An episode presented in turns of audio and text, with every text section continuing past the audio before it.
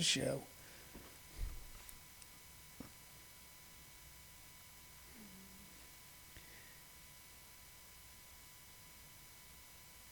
All right. Let's get this thing rolling. I'm on. Man, I'm on top of it. I'm on and I don't even know I'm on. That's how on I am. I don't even know I'm on. Uh, I'm live on uh, YouTube on the Comedy Schools channel. I'm live on ComedySchoolsRadioNetwork.com. I'm live on Facebook Live, and I am Tony Visick, and this is Living on a Thin Line with Tony Visick. We come to you every day at 2 p.m. Arizona time, which is currently Pacific time. But after daylight savings time, it'll be mountain time. Now, you don't know what time it is where you are. That's how I like to start out the show with a thoroughly confused audience, and I think I will have achieved my results. Uh, we uh, come to you every day. We are your daily distraction for all the anger, anxiety, weirdness, and hoopla going on in the world today. The show is brought to you on three platforms ComedySchoolsRadioNetwork.com, where you can always tune in, listen in, leave us comments, questions, answers, money. Uh, also on YouTube and the Comedy Schools channel, and right here on Facebook Live. Uh, I'm staring at a telephone, a computer screen, and another computer is picking up the sound of my voice. Uh, the show is built around three things questions and comments from you that we uh, attempt to uh, answer uh, or comment back on.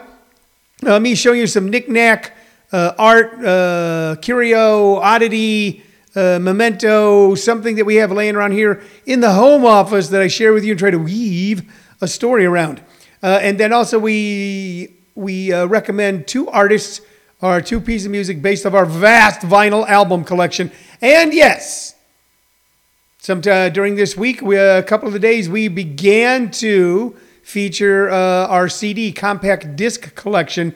And as the weeks go by, we'll be tra- we'll be transitioning to that even more because even with over 500 record albums, uh, with the pandemic going on as long as it is, and we've uh, we have uh, uh, vouched, we have volunteered, we have vowed to do this show every day until the pandemic is over. Uh, we will eventually run out of record albums. So, um, but I got two great vinyl albums for you today. Two great artists, uh, neither of which you probably know about, uh, that I'm going to recommend. That once you listen to them, and we hope that you do that.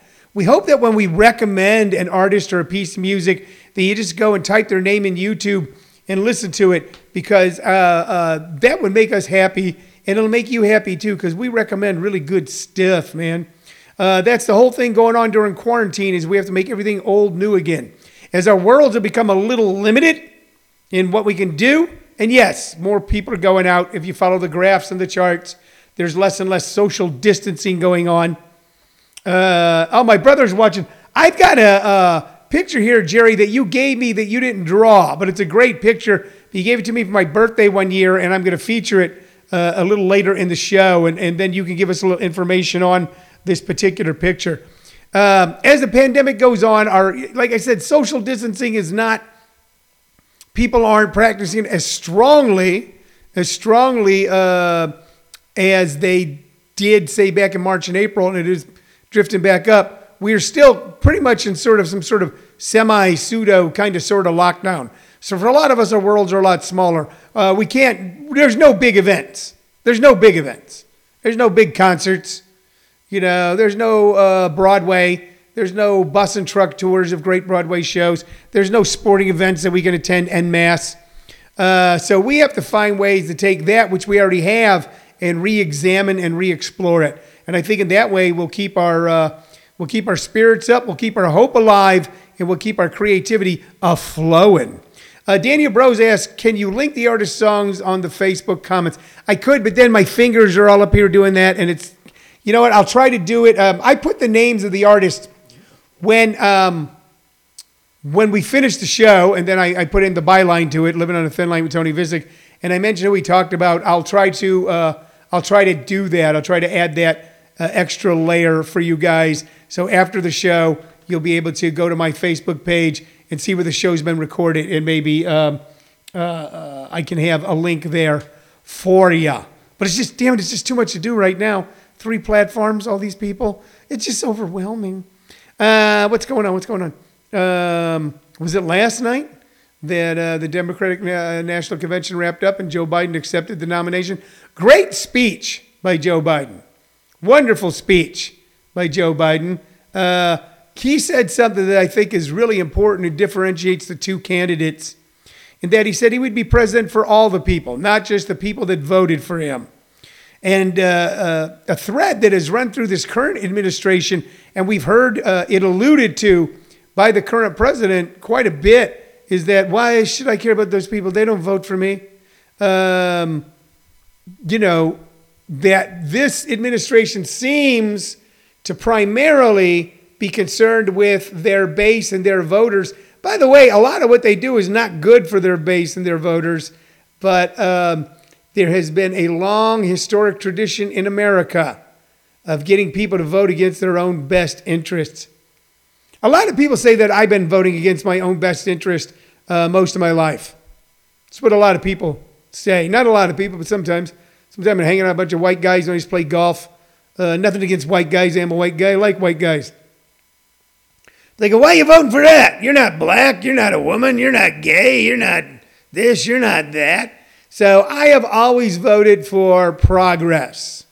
I've always voted for progress. Maybe not as rapid as maybe young progressives today, but I've always voted for progress. I've always voted for inclusion. I think we all benefit from inclusion.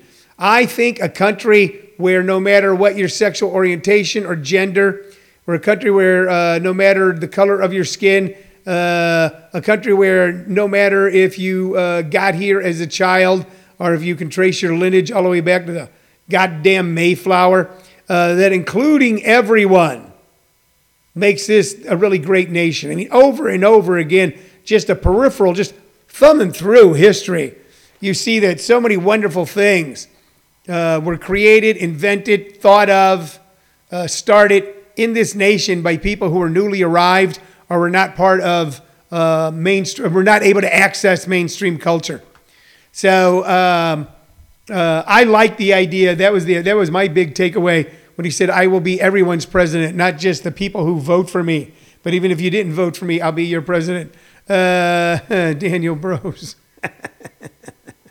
I I uh, I take no uh, that that is a uh, we uh, we are not responsible for the comments of our audience. Uh, Paul Whitney says, including even Maverick fans. Yes, Paul, even Maverick fans. Because I tell you a little secret. Uh, I don't know the guy, okay, and I don't know his business history, but I like Mark Cuban. You know, as far as multimillionaires, billionaires go, I like Mark Cuban. I love that TV show Shark Tank. I get a kick out of it. He's a great media personality. Okay, uh, he's someone who just seems like a regular guy who's become extremely successful, which is what he kind of is. So, uh, yes, I hope the Dallas Mavericks get decimated in the next three games they play against the LA Clippers. Uh, that's the big thing for me tonight at 6 p.m. Mountain Standard, 6 p.m. my time.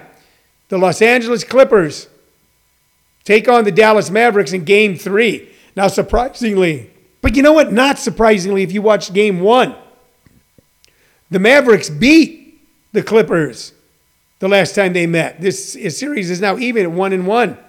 And the Mavericks were giving the Clippers a run for the money in game one before that uh, one guy, I can't, a kid strip, kilt strip, how do you say it, Paul? Um, was ejected. Do the Clippers still have that tall guy? Uh, yes, they do. They have. They still have the tall guy. They don't. You know. They don't. I think they got a seven footer. You know. Uh, I think Zubac might be a seven footer, but they don't have, you know, uh, uh, they're not a, they're not a like really uh, big team for the NBA. You know, but a lot of great NBA players are not. They're taller than the average guy. You know, uh, Chris Paul is what six two, six four, something like that. He looks small on a basketball court. Uh, Kristaps, Porzingis, Kristaps, uh, Kristaps, Porzingis. And I should be able to pronounce that with a name like Visick having Eastern European heritage uh, in my blood.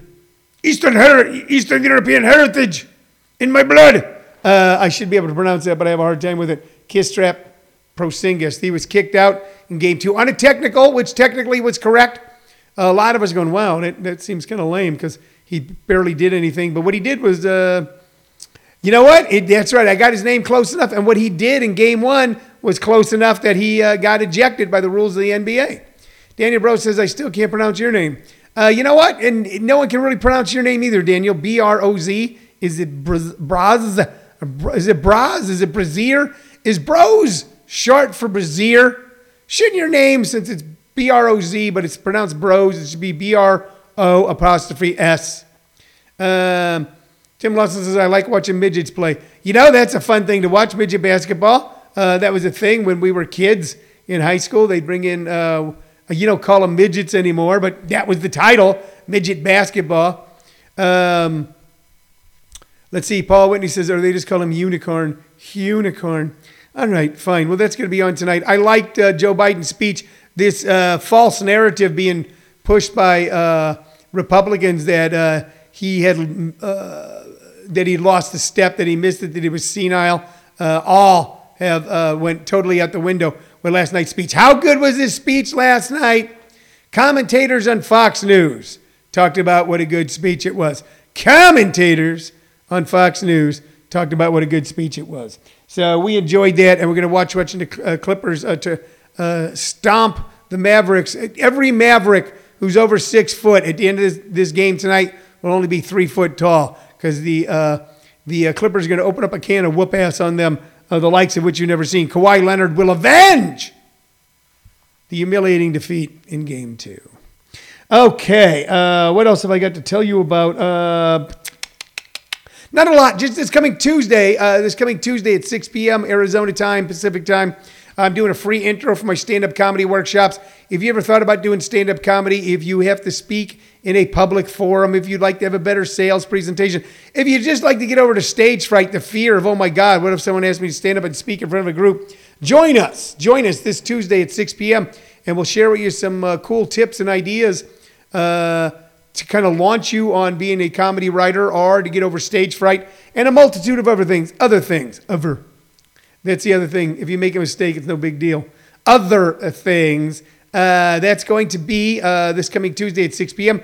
Uh, it's easy to join in. Just go to comedyschools.com. That's our flagship, our flagship website. We have two. We have two websites. Comedyschools.com ComedySchoolsRadioNetwork.com. I believe it's up there. And click on the link that's coming Tuesday, and it'll be live and it'll be free. And we'll have a little one hour chat about uh, performance art and comedy. And then if you like what you hear and like what you see, you might want to join our ongoing workshops. That's the big advertisement. Uh, sorry, Randy, I am a no bobblehead today. What I've got, if Jerry's still around, is I've got this picture that's been hanging on my wall. And I don't think that we've used this picture on the show yet. And that's our concern right now. Some of the stuff we're going, have we already talked about this album? Uh, there. What's that? Maybe at the very beginning. Yeah.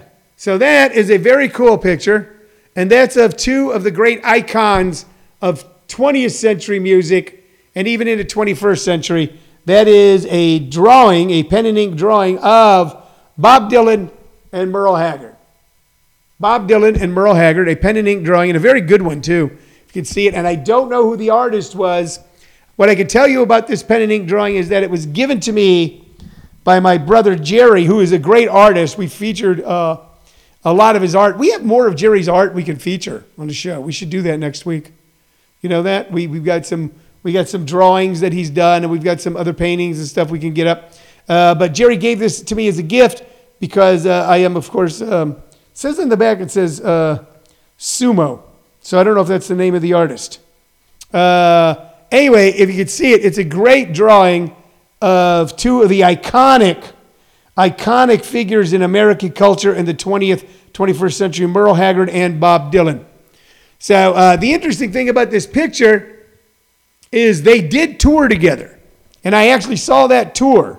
And for a lot of reasons, I saw that same show twice at the Pantages Theater in Hollywood. Uh, I saw it twice. And one of those, um, one of those nights was with my brother Jerry and a friend of his. This was done by his dear old friend, terrific illustrator Nathan Ota, O T A, Ota. There we go. Thank you very much, Jerry. All right, uh, we did see a tour that was Bob Dylan and Merle Haggard, both together, but not together on the stage at the same time. Merle Haggard was the opening act. Bob Dylan was the closing act. Uh, and Merle came out and sang all of his hits, and they sounded just as good as the day that he recorded them. Mama Tried, Okie from Muskogee, all of those hits. Okay, and then uh, Dylan came out and sang all of his hits, and none of them sounded like Dylan songs because Dylan changes every song every time.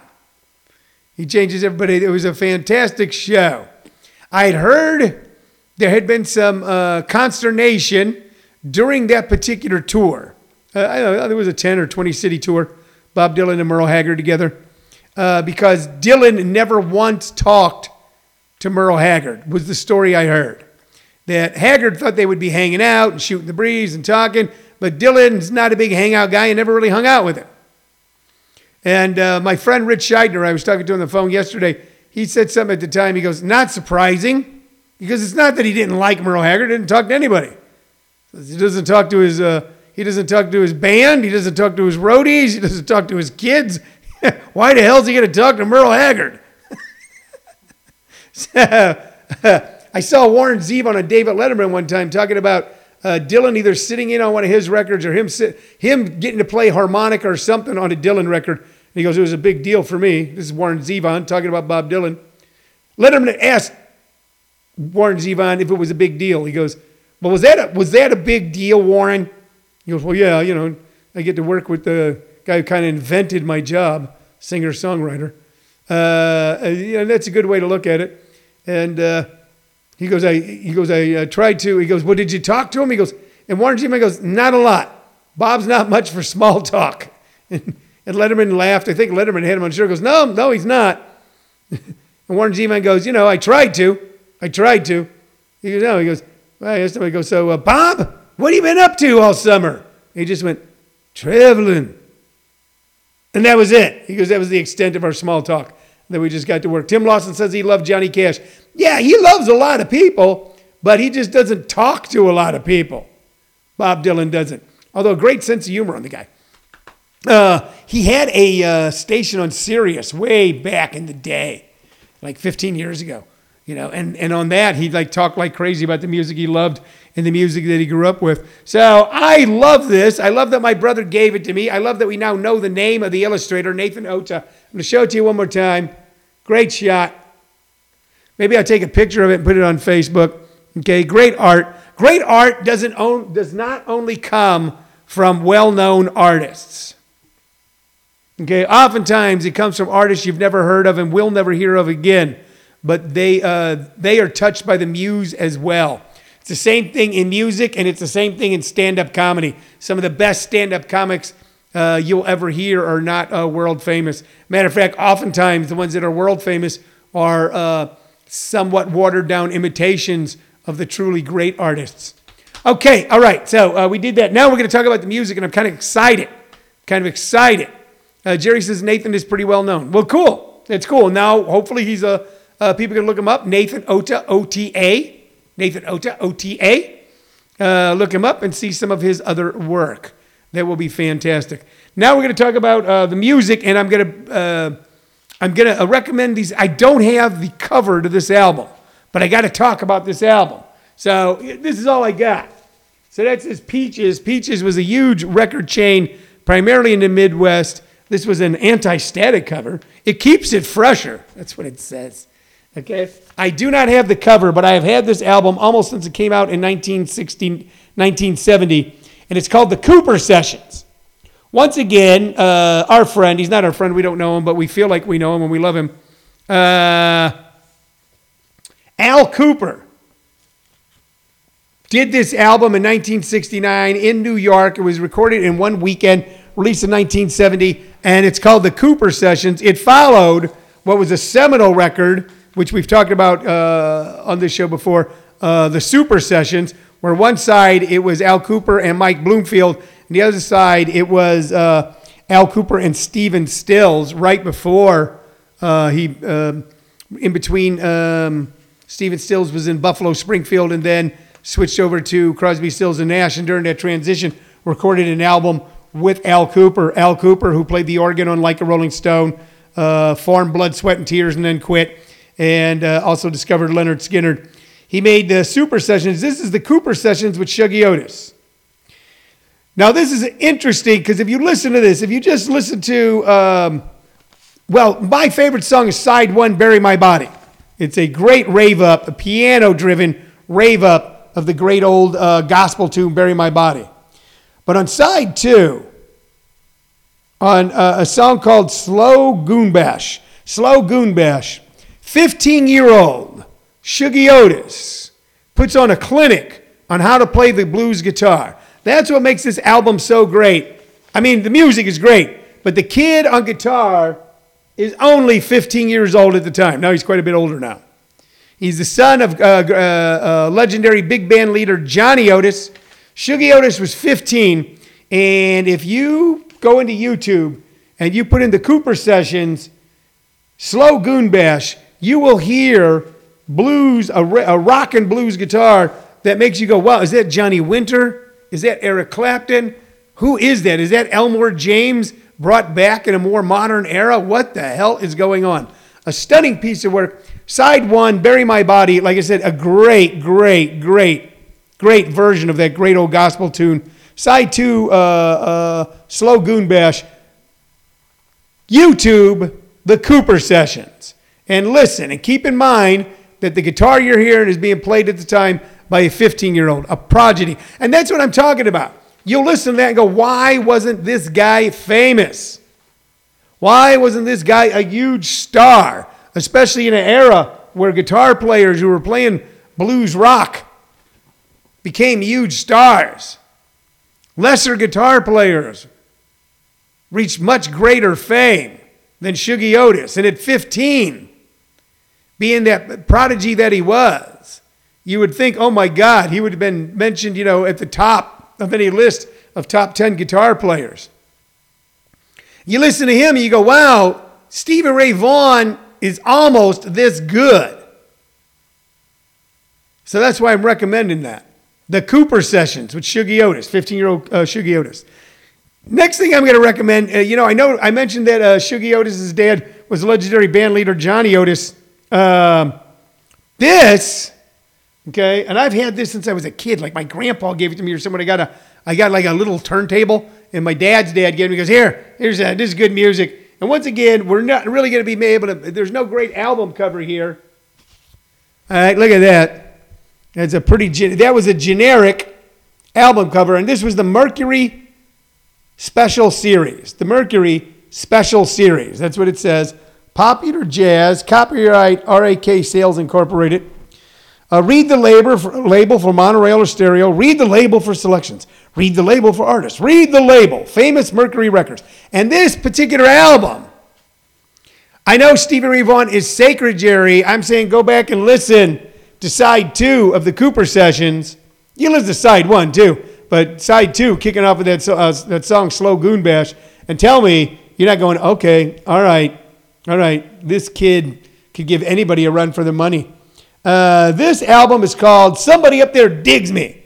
Somebody Up There Digs Me by Louis Jordan. Louis Jordan was as famous in his day as Stevie Ray Vaughan is in his day, or maybe even Beyonce is now. He was known as the king of the jukebox. People loved to play his music on a jukebox because, damn, it was danceable. All right, and he had a hit with Caledonia. Caledonia, Caledonia, how come your feet are so large? How? Uh, a great jump in, it was called Jump Blues. Louis Jordan created a type of music called jump blues. It was a fast paced dance music that incorporated swing and jazz and blues. And also, he was goddamn funny. He was a funny guy. His lyrics are funny. He was a comical band leader. He was a great saxophone player. But if you listen to um, side one, if you listen to uh, Caledonia by Louis Jordan, and then you keep in mind that this album most of these songs, Caledonia was recorded in 1943, and it is a rock and roll record. A lot of people say that uh, Bill Haley in the comments it rock and roll with uh, "Rock Around the Clock," or uh, that uh, the song roll, or that uh, Ike Tina did with Rocket '88. You know, invented rock and roll. You listen to Caledonia, and great guitar licks, which was unusual for a band in the '40s that were mostly horn driven or sax driven uh, listen to Caledonia and you go, God damn, was that recorded like five years ago? Hot, funny stuff. He also had a big hit with uh, songs that later on kind of uh, people know or kind of know Choo Choo Ch'Boogie. Choo Choo, Choo Choo Ch'Boogie. Uh, and Is You Is or Is You Ain't My Baby. Is You Is Is You Ain't My Baby. So this is a, a form of music you may not be familiar with called jump blues. Jump blues, okay? And Louis Jordan was the king of it, considered the king of the jukebox. Uh, he had quite a life. He was married five times. He got ripped off by every record company in the world. In 1961, the IRS uh, came after him for back taxes because, like most musicians who like to drink and dance all night, uh, uh, he wasn't uh, a good accountant, and he got and a lot of money got stolen. Yet he was still responsible for it, and he was selling off properties and stuff at like fire sale rates. Ike Turner got wind of what was going on. He called uh, the Mercury label in Chicago, I believe, and told them, "You need to send Louis Jordan twenty thousand dollars right now." And knowing what we now know about Ike Turner, if Ike Turner called you up and goes, "You need to do that now," that they did it and kind of helped him out of a jam. He was married five times. One of his wives stabbed him twice. One of his wives stabbed him twice. The second time, almost killing him. Okay. Uh, what was Jerry saying? What is MKG, a gallery? I don't understand. The, oh, Diane Howell says, Jerry Visick, what is MKG, a gallery? She's asking. So that's the two uh, artists that we're recommending today. Well, the artist Louis Jordan, Caledonia by Louis Jordan. You got that, Daniel Bros? Caledonia, Caledonia. Da, da, da, da, da, da, da. Great, great. Recorded in 1943. It is a rock and roll record. Listen to it. Get back to me tomorrow night and let me know what you think. And also the Kooper sessions, starting out with uh, Slow Goonbosh. And realize that the guitar you're hearing is being played by a 15 year old Wonderkind. 15. And tell me that it doesn't rival anything that uh, Johnny Winter or uh, Stevie Ray Vaughan or possibly even Clapton did. Granted, they had a lot bigger body of work that captured the imagination. But listen to the Kooper sessions and tell me that kid was not something else. All right. You know what? That's our show today. I was excited because I got to talk about these two relatively unknown to us artists and uh, hope that you will uh, YouTube them, Louis Jordan and the Kooper sessions, and, uh, and enjoy, and really enjoy. Uh, also, we got to turn you on to uh, an artist, Nathan Ota. Okay, we got to turn you on to that uh, talk about people I love talking about, like Bob Dylan and Merle Haggard, and to talk about what a great speech. Um, I don't know if it was rock and roll, okay, but it was uh, uh, it was certainly really good power pop. If you're gonna say what was Joe Biden's speech last night, was it rock and roll? Was it rap? No, but it was definitely power pop, and power pop is great fucking music. All right, it was a great speech. All right, you know what we like to say? We like to say Biden 2020 and Visick 2022. And I'll fill you in on that a little more later on in the coming weeks. All right, folks, that's our show for today. Thanks for watching. Tomorrow, Saturday, special time, 7 p.m. We're on at 7 p.m., not at 2 p.m. That's what we do on Saturday, Sunday back to 2. I'll see you tomorrow night. Keep everything tight. Bye bye.